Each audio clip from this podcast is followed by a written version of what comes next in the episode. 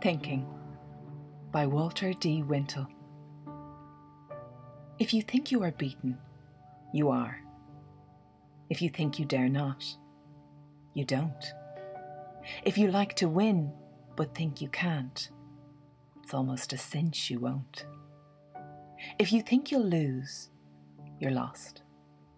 For out in the world we find success begins with a fellow's will.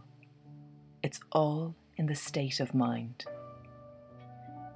If you think you're outclassed, you are. You've got to think high to rise.